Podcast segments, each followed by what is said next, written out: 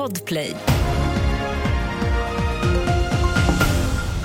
Först i nyheterna att ett nytt klimatavtal har klubbats på klimatmötet COP28 i Dubai. För bara en stund sedan röstades avtalet igenom och för första gången uppmanas världens länder att ställa om från fossila bränslen med målet att världen ska nå netto noll utsläpp av växthusgaser till år 2050.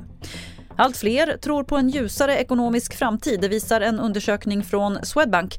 Mer än vart femte hushåll tror att den egna ekonomin kommer att bli bättre under nästa år. Vid samma tid förra året trodde var sjätte svensk det. Arturo Arkes är privatekonom på Swedbank. Ja, vi ser ju att Riksbanken aviserade att man behåller styrräntan på 4% Det är naturligtvis en positiv signal för hushållen, framförallt de högt skuldsatta hushållen. Och vi ser ju att inflationen är på väg ner så att folk börjar bli lite mer optimistiska. Men Ja, det finns ett men i det här också och det är att 22 procent av hushållen uppger att man eh, någon gång under de senaste sex månaderna behövt att ta sitt sparande för att köpa livsmedel och det är oroväckande.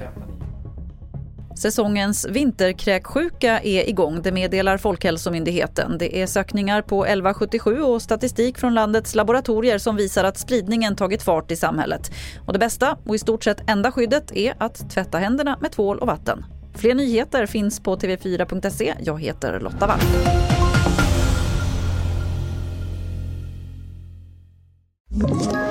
Ett poddtips från Podplay. I podden Något Kaiko garanterar östgötarna Brutti och jag, Davva, dig en stor dos skratt. Där följer jag pladask för köttätandet igen. Man är lite som en jävla vampyr. Man har fått lite blodsmak och då måste man ha mer. Udda spaningar, fängslande anekdoter och en och annan arg rant. Jag måste ha mitt kaffe på morgonen för annars är jag ingen trevlig människa. Då är du ingen trevlig människa, punkt. Något Kaiko, hör du på Podplay. Därför är gardinerna.